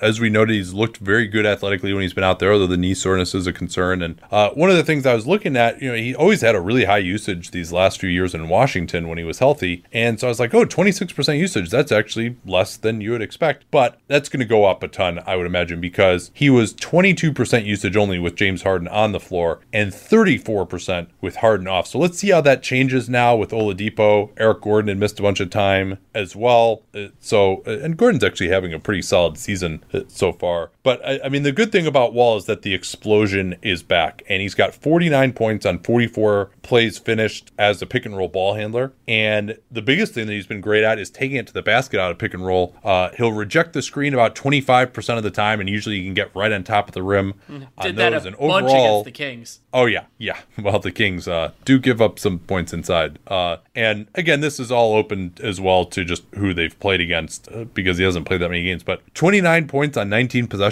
when he takes it to the basket out of pick and roll, that is very, very solid. Uh, and compare that to uh, four out of 13 on jumpers off the dribble out of pick and roll. So 19 times taken to the rim versus 13 jumpers. That's like a, a very solid uh, ratio overall. And in the half court uh, per synergy around the rim, 27 out of 42. That's very for around the rim where you're shooting at the basket, or, or for in the half court where you're shooting at the basket is usually a lot lower Uh, 27 out of 42 is very, very good uh, for him. I mean, the big problem obviously has been the jumper off the dribble, as it has been for him since time immemorial. He's only six out of 25 on those, uh, but he is eight out of 18 on catch and shoots in the half court. Uh, we'll see how many of those he's going to end up generating here. Um, and just to, in general, on twos away from the rim, he is eight out of 28. So that's that's uh, not a surprise. He's never really been much good at that, and you know teams try to go under on him, but he's so fast that he can beat that uh, a lot of the time. What have you thought about DeMarcus Cousins' season so far? You know, when I've watched them, his three pointer actually like looks pretty good. He's been very aggressive looking for that. Sometimes though, that can be an indication that guys know that they can't really do anything else very well. Like Blake Griffin would be an example of that, where you feel like shit, I got to go out here and do something. And he's taken a ton of threes. But the bigger problem for him and why he's been totally inefficient, he's shooting like 30% from three, uh, is he's 8 out of 23 around the rim, uh, which is really, really miserable. Uh, now, he does have a plus 8.1 net rating, though, the, and that's almost entirely because their defense is way better, but that is likely an anomaly. Uh, with Cousins on the floor, opponents are shooting 30% from three. Uh, Jae'Sean Tate matches his minutes with Cousins a fair amount. They're shooting 31% with him on the floor, and uh, with some of the starters on the floor, they're shooting in the 40s. Uh, now, one thing that should be noted, again, part of this was the shooting lock is the Rockets had a 117 defensive rating when James Harden was on the floor and 98.1 with him off. So I think we can expect the defense to improve a little bit. Now, Christian Wood isn't great, but I think John Wall has been trying. He'll have these lapses where he starts walking or spaces out a little bit, but he's been trying to at least pressure the ball and get over screens when he's on the ball. And then Tate is solid. PJ Tucker is solid. We'll see where Oladipo is at as a defender uh, as well. But uh, I mean that that's what's gonna have to save them. I mean to finish up on them, 25% chance of the playoffs with Raptor, which I think is updated for the personnel change, uh, and 42% from Elo.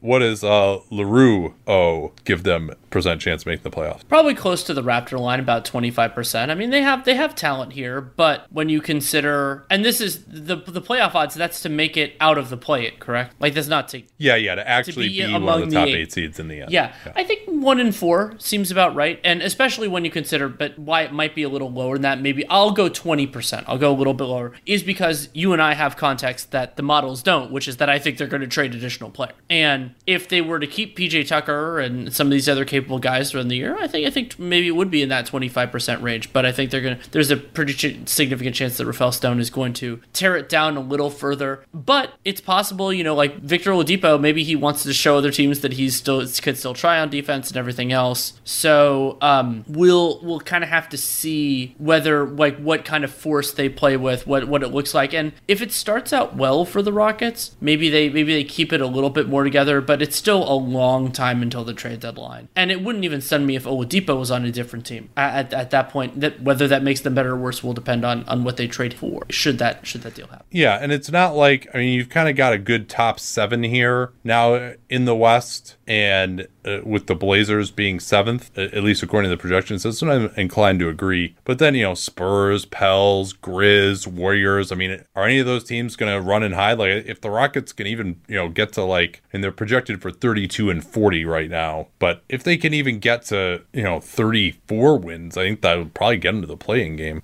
you would think. Uh, speaking of the playing game, let's turn to the Golden State Warriors. Yeah, the Warriors are six and six on the season. They're negative four and three since four the and last three since the last 15 60. Their negative three point nine net rating is twenty second in the NBA. Remember those ass kickings they had at the beginning of the season, most notably. Twenty fifth in offense at one hundred oh six point six. Seventeenth in defense overall, and five thirty eight projects that they will win thirty games, which is twelfth in the Western Conference. They have a twelve percent chance of making the playoffs on Raptor and a thirteen percent chance on Elo. Yeah, and I, I would bump that up a, a little bit as well. You know, I, I thought that their last couple of games were relatively dispiriting. However, they struggled against the box and one against Indiana. Uh, Indiana tried the triangle and two against the Clippers. The Clippers uh, were not not bothered by that, although they didn't have Miles Turner to go up uh, against the way the Warriors did. Um, you know, and Steph Curry has not been able to drag this starting unit that doesn't really have any other good offensive players on it uh, to offensive competence so far. I mean, what are the stats with Curry and Draymond on the floor, which has uh, obviously historically been one of the most dominating conversations in the NBA? They've been about even. Combinations, I should say. They've say. been about even. Um, only 105 offensive rating. That's a pretty solid defensive rating overall. A big part of the problem is that the Warriors are only shooting 34% from three in those minutes and below average from everywhere else but the rim, where the Warriors are shooting 73%. And the Curry plus Draymond lineups are also turning the ball over a ton as well, over 17% of their possessions, and they're not grabbing any offensive rebounds, so the possession game is really running against them as well. Yeah, their their rebounding has been bad uh, on both ends, uh, as you mentioned. Um, you know, I just if Draymond Green and Steph Curry are 2019 Draymond and 2019 Steph, which we've seen glimpses of those guys. Like Draymond has been there a couple of times. Uh, Steph has had a, a couple of games like that. I mean, he was dominating against Denver, other than the turnovers. But you know, I mean, it's it's even when he's been unbelievable. I mean, we're seeing really for the first time in his career that like he can have unbelievable games and they're still not having a great offensive game because they're just these guys either don't know how or they just aren't. In, there just isn't enough shooting that like his gravity can open things up uh, for others, even when he's doing well. And the teams that really want to lock in on taking him away, you know, Denver is not really capable of doing that. They don't have the personnel, so he can uh, play really well against them. Portland doesn't really have the personnel. He had the 62 point game against them. Uh, but, you know, other teams like the Raptors or Indiana that have good vets and guys who can take him away, you know, he can kind of be shut down now. You can just bring that much defensive attention towards him. Uh, and then Draymond, I mean, his performance in Denver on Thursday, I mean, maybe it was the altitude and he is coming back from COVID, but I've never seen anything like that from him, Danny. He was awful he, defensively. Yeah, and this is not last season where the give a shit index for Draymond Green was set it low and did not waver. In there were there was that the, I, I think I retweeted it over the course. So, so this like maybe the most apathetic closeout I've ever seen from from Draymond at one point during that game. Just was. I, I mean, it was a closeout that he jogged from the paint towards the guy, and the guy still just blew by him anyway. Uh, but like if he had just continued jogging at that pace, he would have reached the under end of the floor in like 30 seconds. It was, and there were just a ton of them. He just wasn't moving with that short area quickness. His closeouts were just jogging. I mean, I guess it must have just been the altitude. I don't know. I, I, but it was definitely like very sobering because I, you know, I was thinking like, oh man, maybe this all defense Draymond is back, and then just did not have it. And so that is a, a big concern for the Warriors, especially when you consider how expensive this team is. You wonder if that'll change if that'll change the thought process at all for Joe Lacob and the ownership group. Kelly Oubre, speaking of expensive things, Oubre shoot 43% true shooting, 20% on threes, 48% on twos, um, not getting to the line a ton, and then Draymond turning the ball over an absolute ton. That's been something that's happened at other points in his career. 32.5% of uh, possession, or 32.5% of possess. Uh, I guess that's yeah possessions. Yeah, it's high. Yeah. Well, I mean, when you don't do anything else other than pass, uh, that can. I mean, he also had a play where he just had a wide open layup and he passed it off instead. I mean, he he, he had a missed dunk in that Pacers game. That was a critical play. They were up in the fourth quarter. He missed that. The Pacers went down and scored and ended up uh, really being a, a momentum turner to the extent you believe in in that kind of stuff. Uh, you know, James Wiseman. We talked about him a little bit. I mean, he still is just making these crazy mistakes. His hands are really really bad to the point where Draymond's mom on Twitter was like, uh, "Yeah, just like throw a ball at his face for a while until he learns how to catch." Which I don't think that actually works. Uh, the coaches, the assistant coaches, are working with him on his hands, and I mean, he makes these wild plays pretty regularly and but they just have so much work to do to turn him into a player and I'm just not sure whether, you know, it's just like his feel for the game is ever going to be there. But I mean the good news is when you have that type of size and athleticism and speed, it doesn't take much for you to get there to be able to make an impact. He's had some moments like the second half of the Denver game, he looked a little bit better. For example, uh, they've he's been better in pick and roll. They've been bringing him further out on the floor in a more aggressive pick and roll coverage, so he doesn't really have as many reads to make. He can kind of just stay with the guy, not let him turn the corner because if the if the guy gets downhill, then he has trouble with the big getting behind him and getting into foul trouble. So he's been able to execute that a little bit better. Uh, he still kind of just deactivates defensively. Like he's now in the hey trust your size. But trusting your size doesn't mean just like literally stand there and just let the guy traffic cone you. You know it just means like don't jump at pump fakes. So th- there's still moments there but uh, obviously the uh, i mean i think i probably still like him better than anthony edwards. That's a, re- a real uh, miserable choice to have to make. Uh, let's finish up here with the Mavs six and six, four and three in their last seven. They have obviously been dealing with a ton of COVID absences as well after they had a really nice victory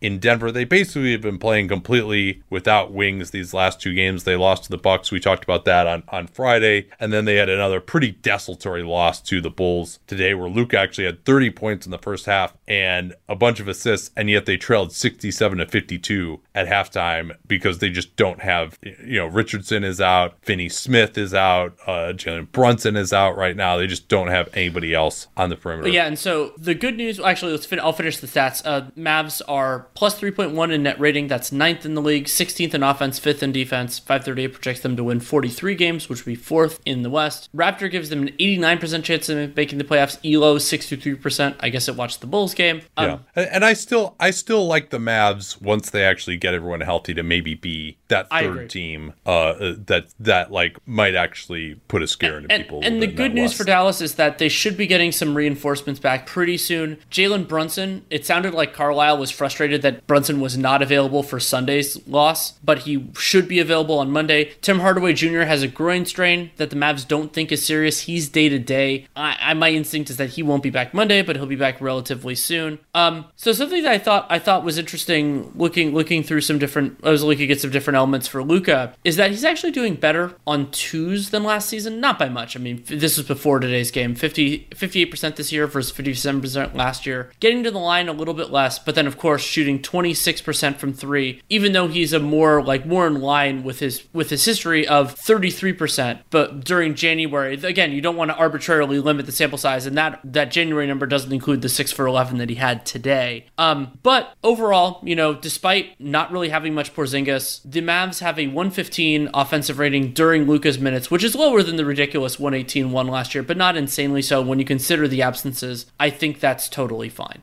Yeah, and they actually would stagger he and Porzingis last year. Porzingis was a big part of how their bench units were really successful. You remember that they were almost as good offensively with Luka off the floor uh, last year. And, you know, Porzingis come back. He was 0 for 7 from 3. At one point today, Luka was 6 out of 10 from 3, and the rest of the team was 1 out of 17. Um, so, yeah, I mean, you mentioned Hardaway is out too, and they, they really, they're, they're, missing just about everyone right now. And, and they're starting Josh Green and Wes Iwundu, and Josh Green, another one of those guys we mentioned in that super low usage. Same thing with the Iwundu. Neither of those guys are shooting threes. You know, like Josh Green is like playing 30 minutes and he's 0 for 2. You know, that's like kind of his typical line. But the good news for them, Danny, is that their defense is fifth. And if they can get back to even close to where they were offensively, I think we realized they'd take a little bit of a step back, replacing Seth Curry with Josh Richardson. Uh, but, uh, and, and also, you know, Dwight Powell has, has been in and out of the lineup. He hasn't been able to be the offensive force that he's been in, in years past. But what do you make of this fifth ranked defense right now. There are parts of it that I like, though. It does seem like there's some real good fortune in it. I, I like that forcing turnovers at a reasonable rate, um, about, about league average, and you wouldn't necessarily. Ex- I mean, when they're healthy, you could expect more, but they just don't really have those those guys on the floor as much. Remember, also last year they had Wright, who they no longer have. He is, of course, playing in Dallas. He can be a ball hawk at times as well. Or in, in Detroit, Detroit, you yes. mean? Yeah. And so that that part, you know, I, th- I think they're doing an okay job forcing turnovers, um, and not allowing shots at the rim. But as you often expect when a team has outperformed their talent level, and I mean available talent more so than their their talent level when fully healthy is there's probably some luck. Yeah, they are benefiting from 31.5% opponent three point shooting and 29% shooting for opponents above the break. So league average there is about 36%. And the overall league average this season for all threes is 37%, uh, 39% in the corner. Now, the good thing is that their shot location is not bad. They are allowing the fifth fewest shots at the rim. However, they are allowing 70% shooting at the rim. And, you know, again, again, they've had Dwight Powell out there. Willie Cauley Stein is not that amazing as a rim protector. And hopefully Kristaps Porzingis, who's one of the best rim protectors in the NBA, when he's in position, he's had to play more four than they would have liked early on here. Uh, but hopefully that improves with Porzingis out there, and if they can combine uh, even just allowing league average shooting at the rim with allowing the fifth fewest shots at the rim, then I think they kind of have something. And they're forcing a lot of mid rangers uh, as well, and they're allowing the second most above the break threes in the league, but that again is not the end of the world. They're doing a much better job of preventing shots from the corner. So I think they're definitely improved, and I mean they just got to get, and they're probably missing their three of their four best defensive players right now. Kleber is out as well, and I'm very interested to see what a group with Luka, Josh Richardson, Finney Smith, Kleber, who's actually been shooting it really well from three this year, and Porzingis could do. I think that could be a very very interesting unit. Uh, so again, maybe not as dominating on offense, but Luka can hopefully take you home there in the spacing of Porzingis, and then you can really d up on the other end. So that's that's the group that I can't wait to see once they actually hopefully uh, get everyone back. And it, it's a challenge. Also, Dallas has a pretty tough schedule coming up. They have a lot of games against teams that we expect to be, to see in the playoffs. Toronto, Indiana, Denver, a set against Utah, and then a set against the Suns. And that Utah Phoenix one includes a back to back. So if they can make it, if they can get some guys back and they can start to look good in some teams between now and when we do the 15 60, I'll be even more positive. But I, I'm still think that, that Dallas is in a good position for it. All right. Well, that'll do it uh, for Danny here. Okay, let's finish up again here with the Oklahoma City Thunder. Ben's team, we're trying out this new thing this year where we're going to give Ben basically a month to look at a team. So this is his second time now talking about the OKC Thunder. And by the way, OKC fans, I know you guys are obsessed with this team this year. Ben and I actually are recording this first before Danny and I record. So the fact that you're at the end does not mean that we are all tired and we're not going to talk about your team as much. So let's get at it, Ben. What are the fundamentals on these guys? The Thunder are now six and six recording this Sunday when the Philadelphia game was postponed. Four and three since last time we did this. Net rating at negative 5.4, 28th in the league. Offensively, they're 29th with a 104.9 offensive rating. Defensively, 16th, middle of the pack at 110. Projected for 28 wins, which would be 13th in the West. 7% odds with Raptor and 33% odds with Elo. Yeah, that uh, win projection of 28 is based uh, on Raptor, uh, so that's why why they're 13th. I imagine if you did Elo, it would be a little bit higher. But uh, so, I mean, I guess the place just I want to start with in general with this team is obviously the offense is bad. We knew that was going to be the case. Uh, they really, I think, pretty much everyone projected them to be among the worst offenses in the league. That has been true so far. But the defense is mid pack. Do you think that can continue? Uh, and will, aside from the fact that Horford and Hill might get traded, but if they just keep this group together, do you think they can keep up a average defensive performance? That's a tough. That's tough to say right now. Still, I think it's possible.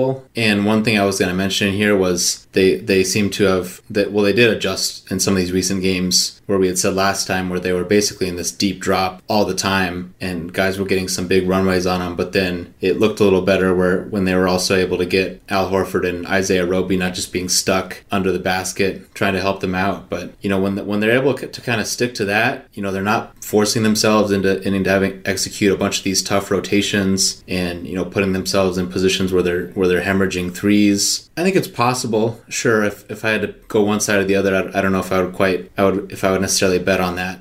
Yeah, I mean, and they are six and six right now. Even with that defense, which uh, has been good so far, they have already won 2.0 games more than expected based on their point differential. They've had a, a, couple of real bad losses, obviously, which you know maybe you don't want to read into too much in this season of blowouts uh, to date. Uh, so, what else do you want to talk about with these guys? I think Shai. I mean, just that they've won some games recently. Shai Gilgeous-Alexander has to be first. He, has been awesome. It just he's just a really fun player to watch. He's at like 68 true shooting right now on the season, getting to the line about six six free throws a game in his last seven games heading into today. That's yeah, that's really important to me to to him because I'm I'm not sure that he's going to be a dominating three point shooter, and he's not unbelievably explosive. You know, he can get to his mid ranger. So to have this a decent source of easy points start to develop that craft, I, I think is really important. Yeah, and to your to your point on the shooting, right now he's shooting 47 percent on all twos, not right at the rim, and 39 percent from three. And if that comes down a little bit, maybe you wouldn't be surprised. So I think getting to the free throw line, but just also the the different the the variety, I guess I would say to his his driving game, I think is really fun and and has to be really encouraging for what he can do. I, I think unpredictable is kind of a, a, good way to kind of describe him, which I would think would help because in, in some of these bigger scoring games, like the way he's the way he's able to go in there, you know, he'll have a hard drive and then he'll stop and he can get to an up and under and kind of play that way. Like he had one of those on Durant, or he had like this pass fake, slow meandering reverse layup on Jarrett Allen that he was able to toss in somehow, or going in on Wendell Carter and sneaking on the right side, like sneaking it under his armpit with his left hand, like extending all the way to finish. Like he just has all this different stuff to turn to. It makes it fun to watch. But then, just like I said, I just think you know when he's going in on guys, I don't think they can really really have a feel for what he's going to do, and that has to help him a ton. Yeah, and the other thing I like about his game too is that if he does get a smaller guy, and we saw this uh, one of the key buckets that tied it late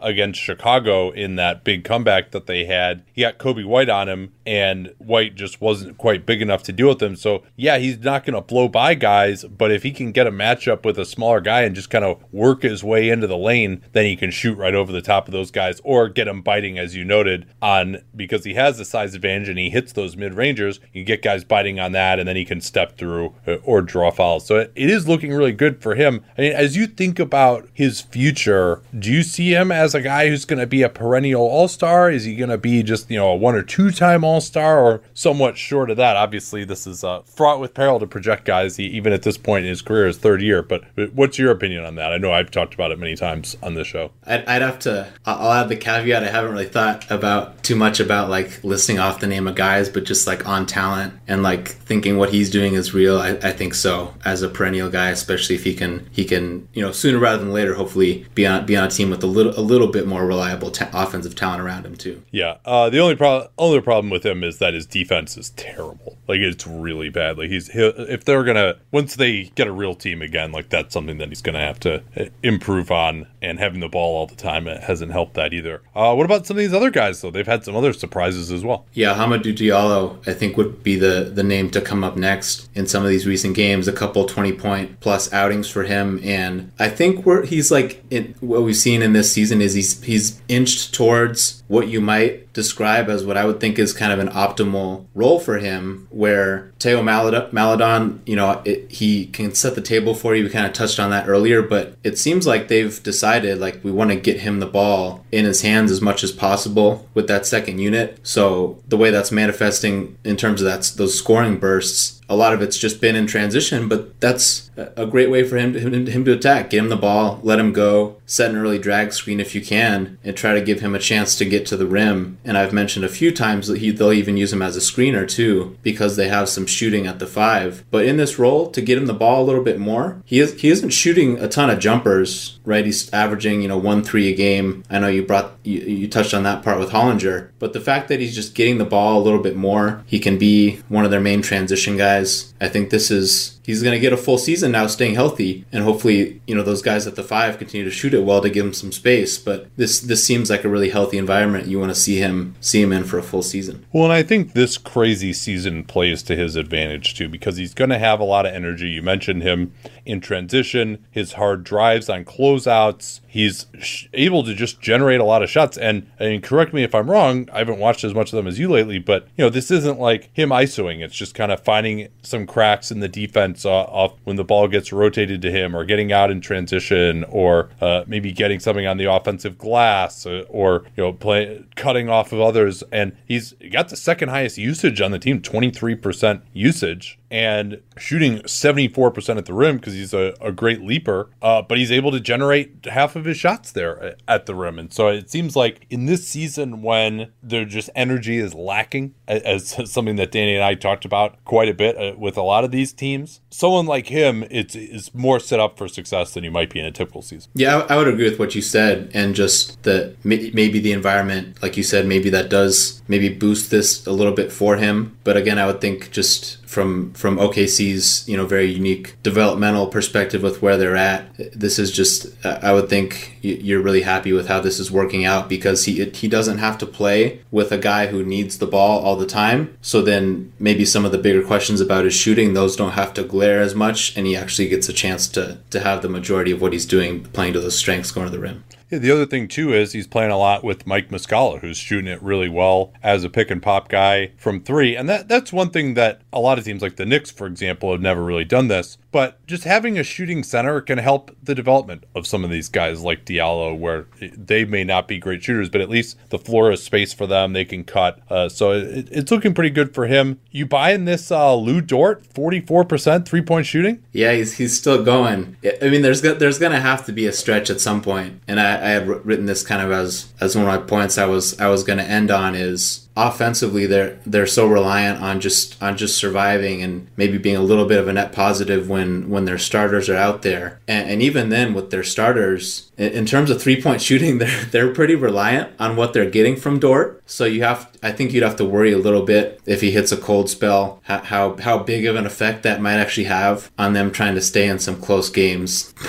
But it, it's it's gonna have to come down a little bit at some point but the you have to respect and, and admire the way he's sticking to it He's putting him up quickly. I think it was it was the game against the Knicks that was a good example. He ended up going one for six, but he hits one late in that game. And you know, if you're still that late in the game and you can go 0 for five and you can hit a shot, th- those are the kind of moments you can celebrate. And and we'll just have to see uh, a couple months from now if it's if it's is he at 38 33, somewhere in between. Yeah, I mean, he's 43% right now, just so we have it uh, on basketball reference, uh, and 28 out of 65. So he's getting a, a, lot of them up there. He's taking more than half of his shots from downtown. His two point shooting actually is not amazing, only 50% there. Um, you know, some of his drives, he's uh, turning it over a little bit too much. Zach Lowe wrote a little bit uh, about that. Um, anything else you wanted to talk about here briefly with these guys? Yeah, let's see, I wanted to touch on uh, just Isaiah Roby again, able to get more minutes minutes when when Al Horford sits on a back to back, and right now Horford's out for for personal reasons. But that that's it, it's still a plus for OKC. We mentioned last time it'd be nice to see him play a little bit more. If you still have that situation with Horford, you can still get him him good minutes with your main guys, and I, I would like to see him get more chances to drive, where I think he can help them out, even even going coast to coast. We've seen it a few times. Find out how good his three point shooting is, and I just wanted to bring up the the general point too with where their team is at. Watch watching them from the start of the season here. The the two points I wanted to bring up was one. You know, it's, it seems like they are making really good progress